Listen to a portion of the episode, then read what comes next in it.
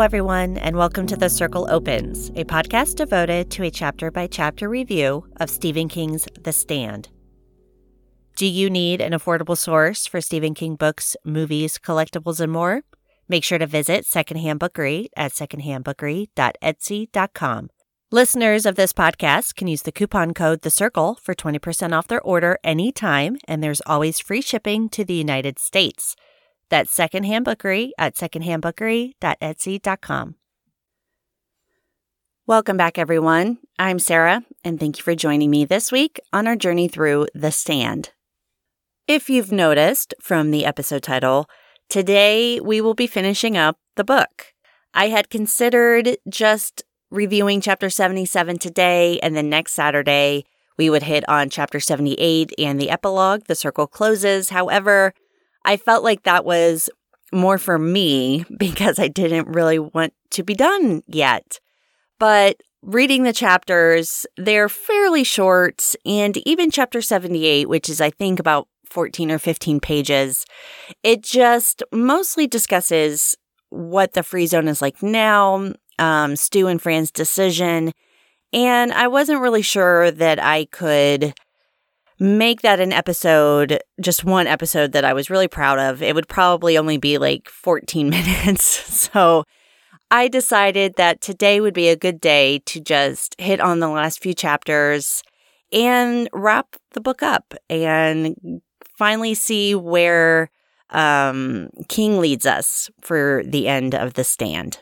But before we get to that, we are going to recap chapter 75 and chapter 76 in chapter 75, Stu and Tom are on the road trying to make the treacherous journey home to the free zone. It is touch and go there for a while. For Stu, he has an infection in his broken leg that is getting worse.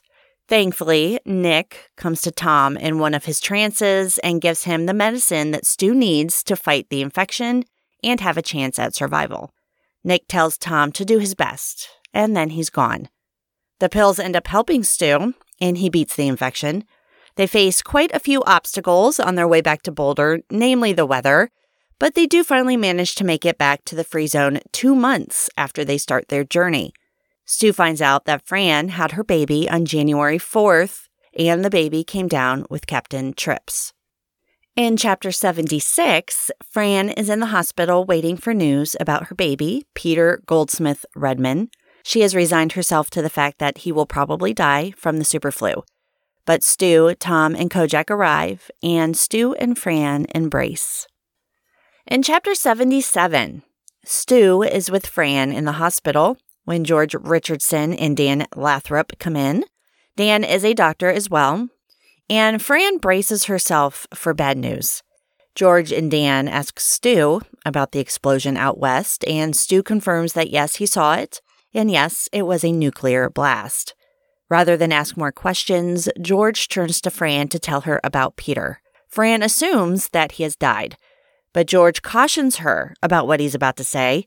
It seems as though Peter is recovering. This takes Fran by surprise, and George tells Fran not to get her hopes up. But he explains their way of thinking. George says that Captain Trips was a shifting antigen flu, we think now. Now, every kind of flu, the old flu, had a different antigen. That's why it kept coming back every two or three years or so, in spite of flu vaccinations. There would be an outbreak of A type flu, Hong Kong flu that was, and you'd get a vaccination for it. And then two years later, a B type strain would come along, and you'd get sick unless you got a different vaccination. But you'd get well again, Dan broke in, because eventually your body would produce its own antibodies. Your body changed to cope with the flu. With Captain Trips, the flu itself changed every time your body came to a defense posture. In that way, it was more similar to the AIDS virus than to the common sorts of flu our bodies have become used to. And as with AIDS, it just went on shifting from form to form until the body was worn out. The result, inevitably, was death. They don't know why the immune were immune, and George doesn't think they'll ever know. The key to Captain Trips was that people would get almost better, but never completely, and then relapse. Peter got sick 48 hours after birth, but he never entered the fourth and fatal stage. Every time the flu shifted, Peter was shifting right back. He seemed to be wearing the flu out. Dan explains to Fran, You've passed on half an immunity to your child, Fran. He got it, but we think now he's got the ability to lick it. We theorize that Mrs. Wentworth's twins had the same chance, but with the odds stacked much more radically against them, and I still think that they may not have died of the superflu, but of complications arising from the superflu. That's a very small distinction, I know, but it may be crucial. Obviously, the women who got pregnant before the flu hit will go through the same thing with their babies, and they may not make it. But there's a good chance that two immune parents will bear children who are also immune. There are 61 pregnant women in the zone, and nine conceived before the superflu. As they wrap up, George tells Stu to make an appointment with Lori to get his leg checked. His leg needs to be reset, and Fran promises George that Stu will be there. When they're alone, Fran begins to cry. She says so many people dead Harold, Nick, Susan. And what about Larry? What about Glenn and Ralph? What about Lucy? What is she going to say when she knows? Stu tells her that he thinks that they died over there, that's what he knows in his heart. But Fran asks Stu not to say it like that. It would break Lucy's heart. Stu says, I think they were the sacrifice. God always asks for a sacrifice. His hands are bloody with it. Why? I can't say. I'm not a very smart man. Perhaps we brought it on ourselves. All I know for sure is that the bomb went off over there instead of over here, and we're safe for a while. For a little while. Is Flag really gone? Stu doesn't know. He feels like they'll need to stand watch for him for a while. And in time, someone will have to go to the lab where they made Captain Trips and fill it up with dirt and salt the ground and pray over it. Pray for everyone. That night, Stu and Fran visit Peter, watching him from the outside of the nursery, and Fran is crying again. She says all those empty cribs. That's what's wrong. He's all alone in there, no wonder he's crying, Stu. He's all alone. All those empty cribs. But Stu assures her that Peter will not be alone for long. Stu knelt beside Fran and hugged her clumsily, and they looked in at Peter in mutual wonder, as if the child were the first that had ever been gotten upon the earth. After a bit, Peter fell asleep, small hands clenched together on his chest, and they still watched him and wondered that he should be there at all. So, in chapter 77, we get some explanation about Captain Trips from the two doctors. It's not much that we didn't already know, but it's important to understand how the flu worked because, honestly, the future of mankind depended on understanding it and knowing whether or not the children born into this new world would survive or die. And while Peter came down with the superflu, his body also worked on fighting it off, which is a big deal because infants are so susceptible to illnesses and germs. But having an immune mother seemed to help, and Peter looks like he's recovering. There's no guarantee that the other babies born with only one immune parent will survive, but the chances seem good that the babies with two immune parents will make it, which means mankind still has a chance. The people of the free zone seem to be aware of the explosion in Vegas, and Stu confirms that it was a nuclear blast. And while he doesn't know what really happened to Larry, Glenn, and Ralph, in his heart, he knows that they're gone. It does make me a little sad that no one will ever know what they went through or what really happened. But Tom saw the hand of God, so I suppose on some level they'll know. If they believe Tom, after all, they might think, you know, Tom being Tom is maybe exaggerating or saw something that he believed to be the hand of God. While it's a short chapter, um, chapter 77 is still an emotional one. I can visualize all those empty cribs. Fran says Peter looks like Jess Rider, the father, and she's glad for that. It's just the memory of the old world and everything they lost, of all the babies that were never born or had died young Stu wishes he could see Vic again and Hap and Norm. While they called him Silent Stu, he knows if he could see them again, he would talk their ears off, and he misses them as much as he misses Glenn and the others. it feels like maybe the free zone never had much time to mourn what they lost their loved ones and their way of life, suffering from the shock of the flu, how quickly it spread and the end of the world as they knew it, and then immediately having to gather to reform some kind of society, and then having the threat of flag hanging over them. So while things are settling now, they may have a chance to finally grieve and move on. Chapter 78 is titled May Day. May Day is a public holiday, generally celebrated on May 1st or the first Monday in May, and it marks the return of spring. Um, it looks like they finally put the winter behind them in the free zone. King pushed us through the rest of it, which was nice. Two days after returning to Boulder, they had rebroken Stu's leg, set it properly, and then put it in a heavy plaster cast, to which it seems like everybody in Boulder signed it. Of course, that was improbable, given by April, the free zone had nearly 11,000 people, as there was a new Census Bureau of a dozen persons that was set up at a computer terminal at the First Bank of Boulder. Stu's cast came off in April, and now that it's May, Stu, Fran, and Lucy are in the picnic area halfway up Flagstaff Mountain, watching the Mayday chase, where a basket of fruit and toys was hanging off of Tom Cullen's neck as he ran after the kids of the free zone. At the picnic area at Sunrise Amphitheater, a huge picnic lunch had been spread where Harold Lauder had once waited for just the right moment to speak into his walkie talkie. At noon, two or three thousand people would sit down together and look east toward Denver and eat venison and deviled eggs and peanut butter and jelly sandwiches and fresh pie for dessert. It might be the last mass gathering the zone would ever have, unless they all went down to Denver and got together in the stadium where the Broncos had once played football. Now, on May Day, the trickle of early spring had swelled to a flood of immigrants. Since April 15th, another 8,000 had come in, and they were now 19,000 or so. Temporarily, at least.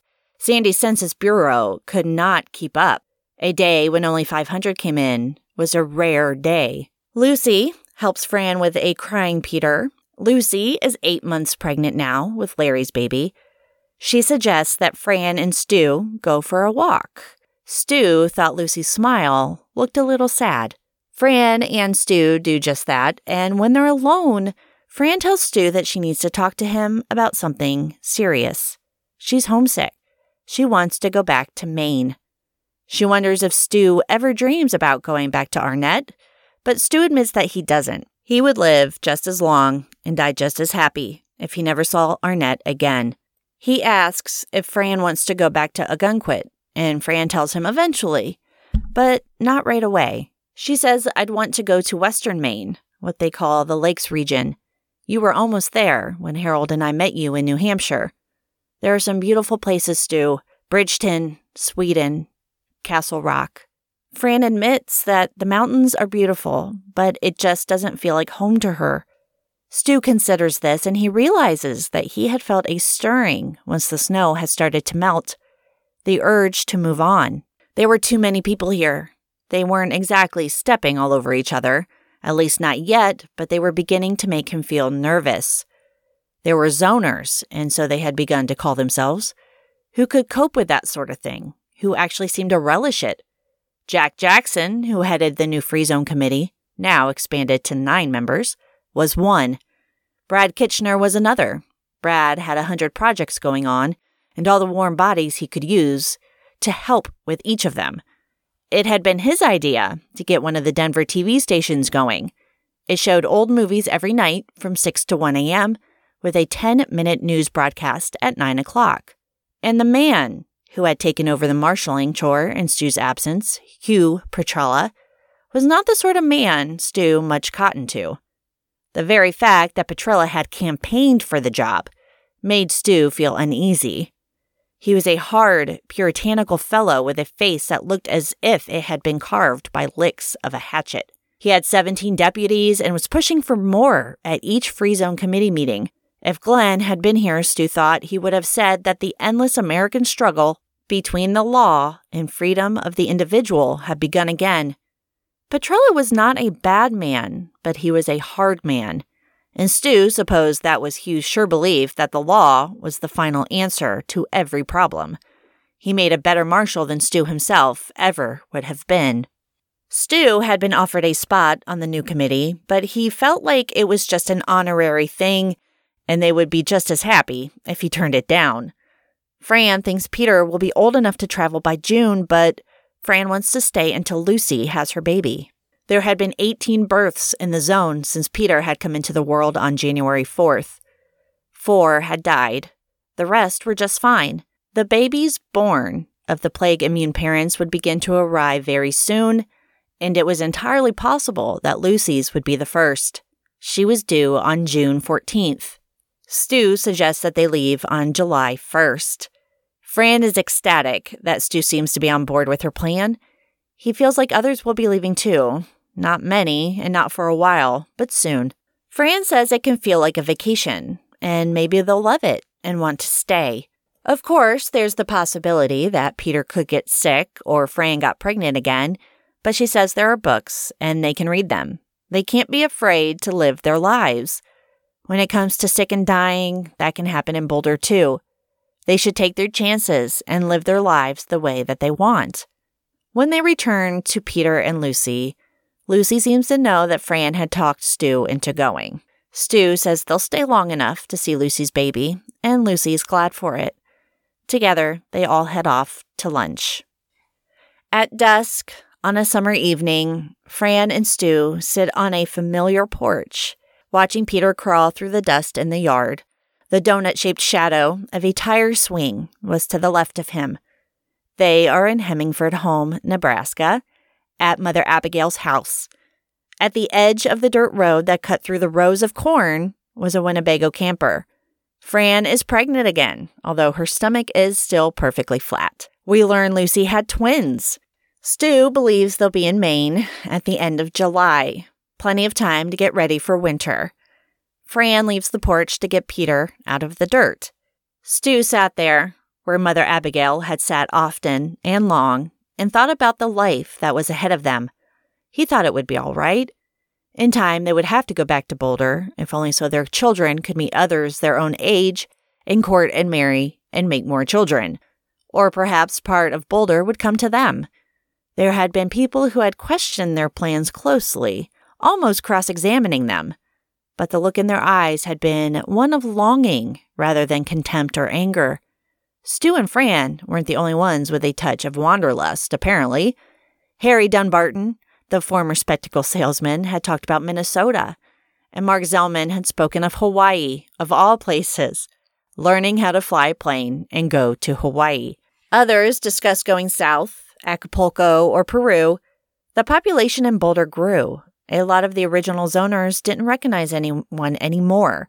People were locking their doors at night again. Stu thinks that it wouldn't be such a bad thing if the free zone fell apart. Best to disband before. Before what? Well, at the last free zone committee meeting, before he and Fran had left, Hugh Petrella had asked for and had been given the authorization to arm his deputies. It had been the cause in Boulder during his and Fran's last few weeks there. Everyone had taken a side, in early June, a drunk had manhandled one of the deputies and had thrown him through the plate glass window of the Broken Drum, a bar on Pearl Street. The deputy had needed over 30 stitches and a blood transfusion. Petrella had argued it never would have happened if his man had had a police special to point at the drunk. And so the controversy raged. There were plenty of people, and Stu was among them, although he kept his opinions mostly to himself, who believed that if the deputy had had a gun, the incident might have ended with a dead drunk instead of a wounded deputy. What happens after you give guns to the deputies? He asked himself. What's the logical progression? And it seemed that it was the scholarly, slightly dry voice of Glenn Bateman that spoke in answer. You give them bigger guns and police cars and when you discover a free zone committee down in Chile or up in Canada, you make Hugh Petrella the Minister of Defense just in case. And maybe you start sending out search parties because, after all, that stuff is lying around, just waiting to be picked up. Maybe it was better to break down and spread. Postpone organization as long as possible. It was organization that always seemed to cause the problem. When the cells began to clump together and grow dark, you didn't have to give the cops guns until the cops couldn't remember the names, the faces. Stu thinks to himself, all any of us can buy is time. Peter's lifetime, his children's lifetime, maybe the lifetimes of my great grandchildren until the year 2100, maybe. Surely no longer than that, maybe not that long. Time enough for poor old Mother Earth to recycle herself a little. A season of rest. Maybe if we tell him what happened, he'll tell his own children. Warn them. Dear children, the toys are death. They're flash burns and radiation sickness and black choking plague. These toys are dangerous. The devil and men's brains guided the hands of God when they were made. Don't play with these toys, dear children. Please, not ever. Not ever again. Please, please learn the lesson. Let this empty world be your copybook. Stu finally looks at Fran as they take Peter into Mother Abigail's house for the night. He asks her, Do you think people ever learn anything? She opened her mouth to speak, hesitated, fell silent. The kerosene lamp flickered. Her eyes seemed very blue. I don't know, she said at last. She seemed unpleased with her answer. She struggled to say something more, to illuminate her first response, and could only say it again. I don't know. From January to May, King pushes through the last of winter to bring us to the beginning of spring in Boulder. The population has grown substantially since the snow began to thaw, and people in Boulder are celebrating the spring with the May Day chase. People seem happy, except for Fran. She's homesick, and she wants to return to Maine. She's not sure how Stu will take it, but he does seem open to the idea. Fran isn't sure she wants to return to Ogunquit right away, which I can understand. There are a lot of memories there. Her father is buried there in his garden. But they could travel, see Western Maine first, and there's a nice little shout out to Castle Rock here, which I loved. Makes you wonder if it, the stand might be in the same universe as all the other horrible stories that take place in Castle Rock. Although, given Castle Rock's history, too, I would say that Fran should steer clear of that town. It doesn't take much for Fran to convince Stu. And, you know, she does love the mountains, but to her, it's not feeling like home. It feels like they're finally at a place where they can settle and really live again without the fear of flag. Boulder just isn't the place for them anymore. And, you know, Stu agrees. That's not surprising. He's been feeling restless too, and things seem to be organizing quickly in the free zone. There is a nine person free zone committee. Brad Kitchener um, always seems to have new projects going, including having a TV station working where they can show old movies and have a news broadcast. The new marshal wants armed men. Hugh Petrella is described as a hard, puritanical man and those kind of men can get out of hand very quickly. So, yes, they decide to leave. And I wonder, though, what happens if they're alone? Maybe they'll be content, but I can't imagine living somewhere without any form of company beyond your significant other and your children. Maybe it'll be peaceful for them. But like Glenn said, people are built for community and they come together as they did in the free zone. Will Fran and Stu be happy living alone in Maine, so far from everyone else? I sort of wish Lucy, Lucy would have gone with them, but I can understand why she wouldn't, especially with such young infants, twins to take care of. But then, you know, Peter could have grown up with friends. but that's just me going further. I'm going to imagine that later down the line, Lucy goes to join them, and maybe she's got somebody new in her life as well. King jumps ahead then from the May Day chase to summer. And Stu and Fran are on their way to Maine, and they make a stop in Hemingford Home, Nebraska at Mother Abigail's. Peter's crawling now, and Fran is pregnant with Stu's baby. We do find out that Lucy here had twins, though I kind of wish we had known if they had been boys or girls, or one of each. I love that Larry is living on through his children, and it's very bittersweet. I also love that They're in Hemingford home. It kind of feels like it's coming full circle here, the circle closing. Um, it's a nice little shout out. And I know, you know, if you've read this book in a month, it probably doesn't feel that long ago. But given we've been, you know, doing, I've been doing this podcast for 70 episodes, 70 weeks, that it feels like a really long time ago that we were in Nebraska with Mother Abigail at her little home. So I really loved knowing that Stu and Fran stopped there on their way back to Maine. Stu seems to know that they will eventually return to Boulder. They'll have to when their kids are old enough and need to meet others their own age. But of course, maybe some of Boulder will come to them. Fran and Stu are not the only ones feeling that wanderlust. Others are ready to move on. They're ready to spread out and start their lives over elsewhere. Obviously, there are more people in the world than, you know, we originally thought.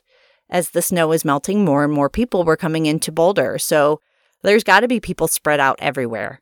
It is not such a bad thing. I agree with Stu. He seems to have inherited some of Glenn's sociological observations because it seems like the free zone was starting to sink back into the kind of society that they had prior to the flu. Some violence, arming the police officers, locking their doors at night.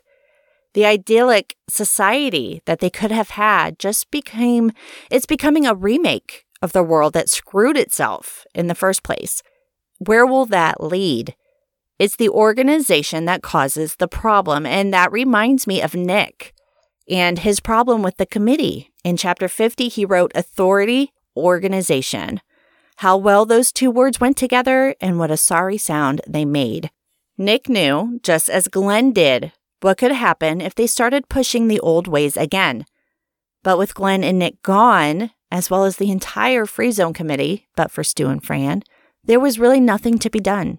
Not with the population of Boulder growing so quickly. They have no say. Stu can only hope that they buy enough time to live, to let their children live, and maybe even their children and their children. He wants a season of rest.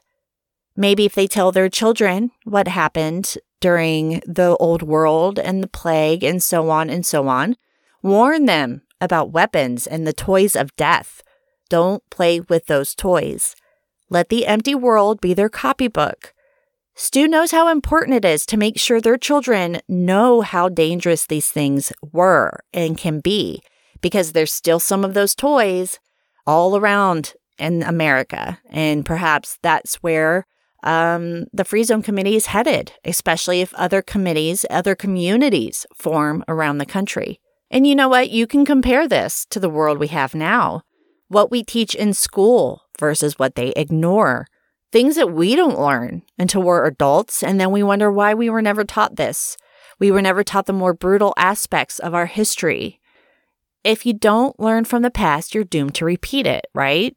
So, can that happen here in a post superflu world with so few people left? Or will humanity simply repeat the same mistakes until it's all gone? Stu asks this question to Fran. Do people ever learn? And all Fran can say is, I don't know. It's an ominous, ambiguous way to end the novel. Well, at least to end Stu and Fran's journey, because it is a realistic answer. Optimism is nice, but is it truthful? Looking at how Boulder is organizing and restructuring is enough of an answer. Most people don't learn.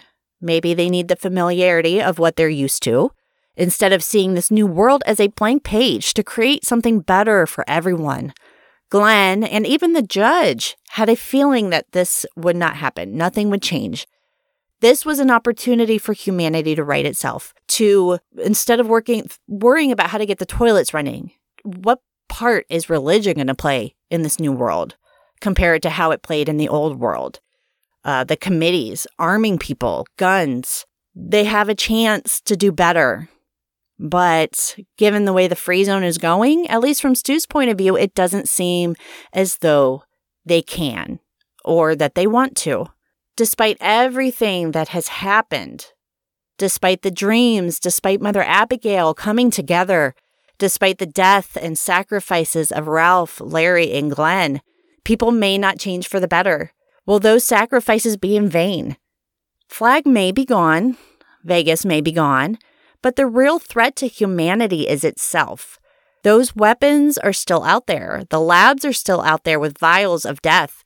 How long before more and more societies form and another person like Flag rises? I know this sounds depressing and pessimistic, but King ended the book exactly how he should have, in my opinion. It's not wholly satisfying, but I think anything remotely happy and full of sunshine would have felt a little disingenuous to me. And we do have one more chapter to talk about. Like with Campion's escape from the biological weapons facility in California, the circle opens. Now we've come home to the circle closes. With one line, King opens this chapter We need help, the poet reckoned. And the chapter starts. He woke at dawn. He had his boots on. He sat up and looked around himself. He was on a beach as white as bone. Above him, a ceramic sky of cloudless blue stood tall and far. Beyond him, a turquoise sea broke far out upon a reef and then came back in gently, surging up and between strange boats that were canoes, outrigger canoes. He knew that, but how? He got to his feet and almost fell. He was shaky, bad off, felt hung over. There is a green jungle around him. And macaw screamed at the sight of him, flew away blindly, crashed into the thick bole of an old banyan tree, and fell dead at the foot of it, with its legs sticking up. A mongoose looked at his flushed, beard scruffy face and died of a brain embolism. A beetle that had been trundling busily up the trunk of a nipa palm turned black and shriveled to a husk, with tiny blue bolts of electricity frizzing for a moment between its antennae.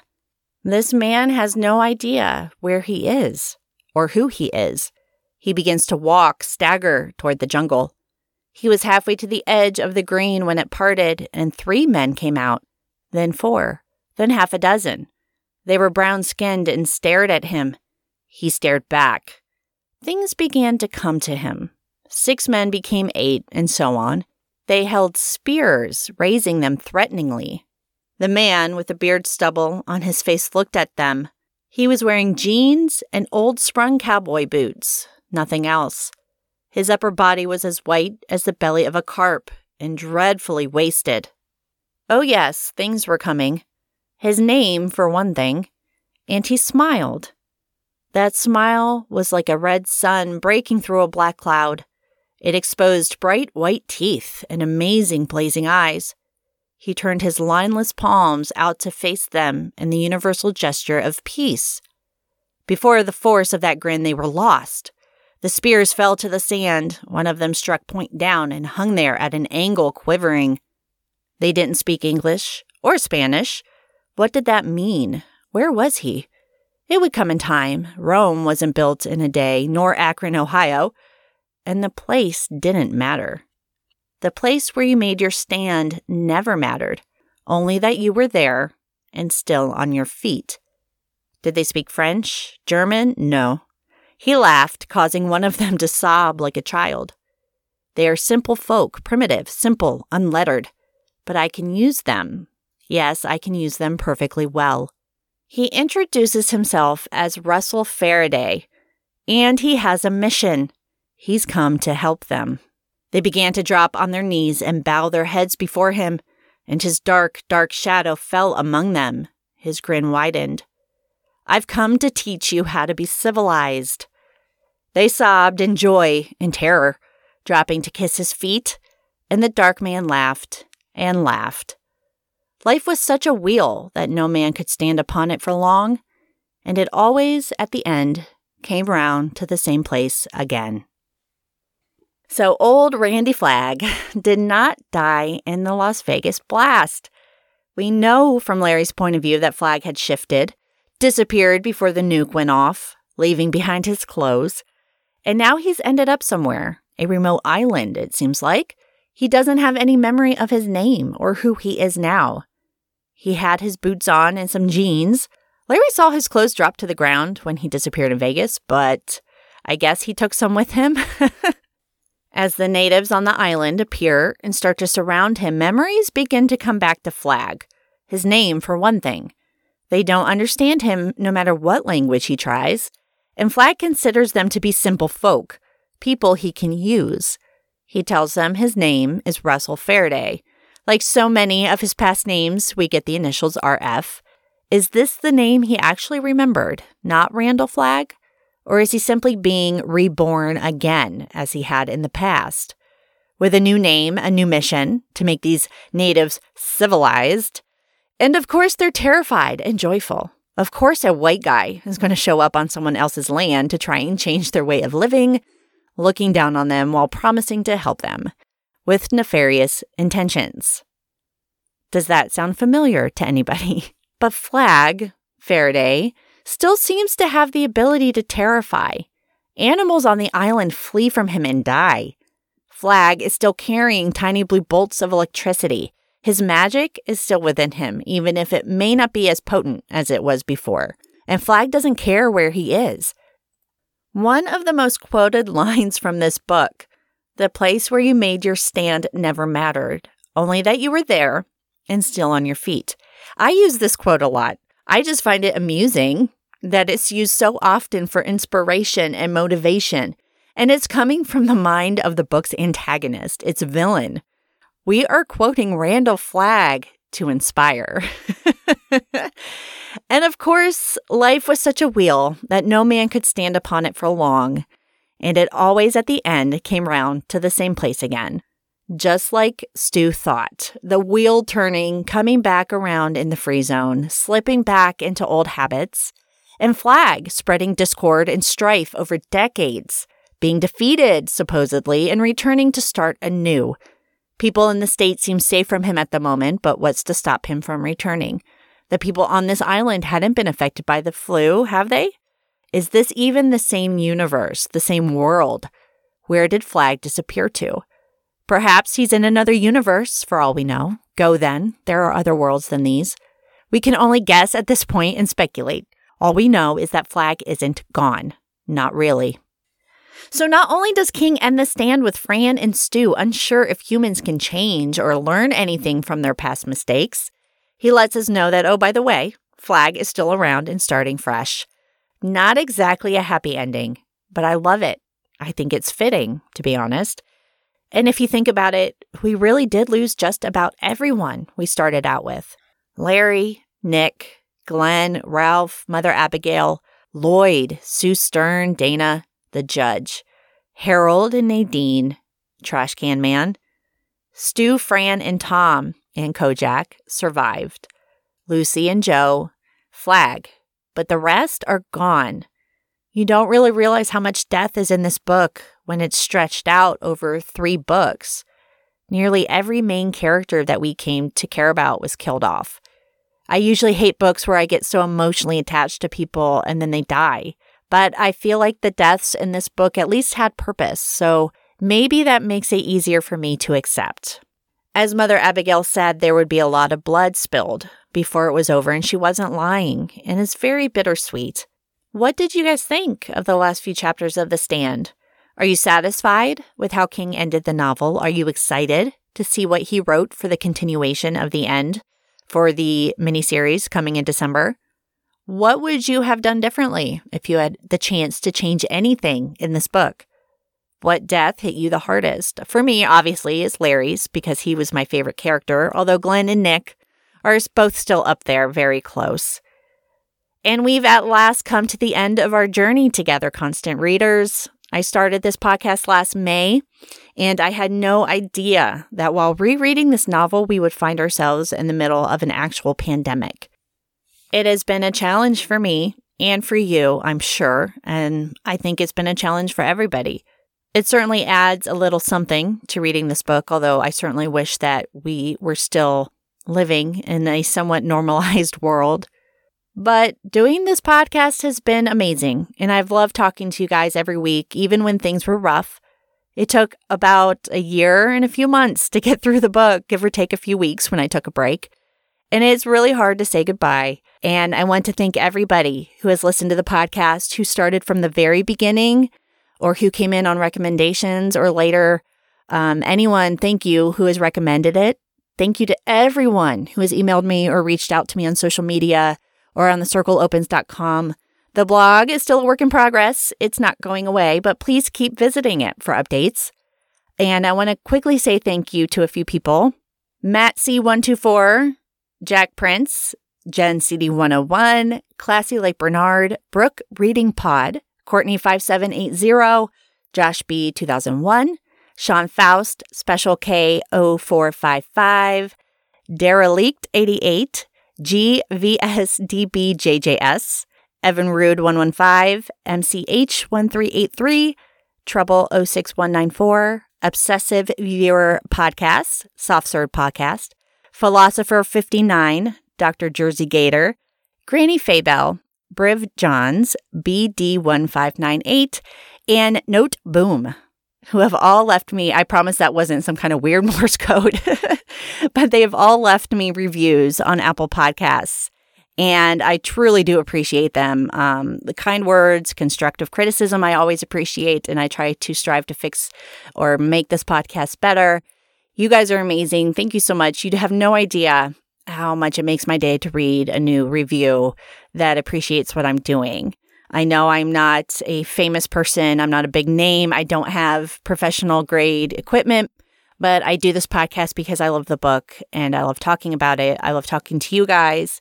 If you did leave me a review from another country, um, Apple Podcast doesn't let me see those. So I haven't been able to see them, but I apologize if I've missed you. I do appreciate every review, even if you just left me a nice rating. Thank you so much.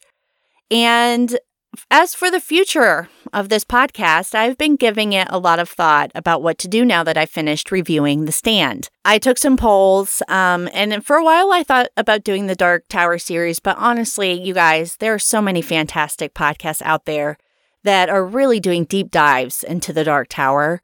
So I would recommend you guys seek those out and listen to those because I don't think I could do the Dark Tower justice the way these people are doing it. So I honestly, I gave it a lot of thought. I took into consideration my polls, but I think um, I have told you guys before on the podcast that I absolutely adore Stephen King short stories in his novellas. As much as The Stand is my favorite book, I think King's strength lies in short stories. So I believe um, soon I am going to start doing um, a review of King's short stories. I'll be picking, going through his books from the beginning. So I think I'll be starting with Night Shift, and I'm going to do a review of each short story a week. I hope that you guys will stick around. I don't know that there are many podcasts out there that really do deep dives into the short stories.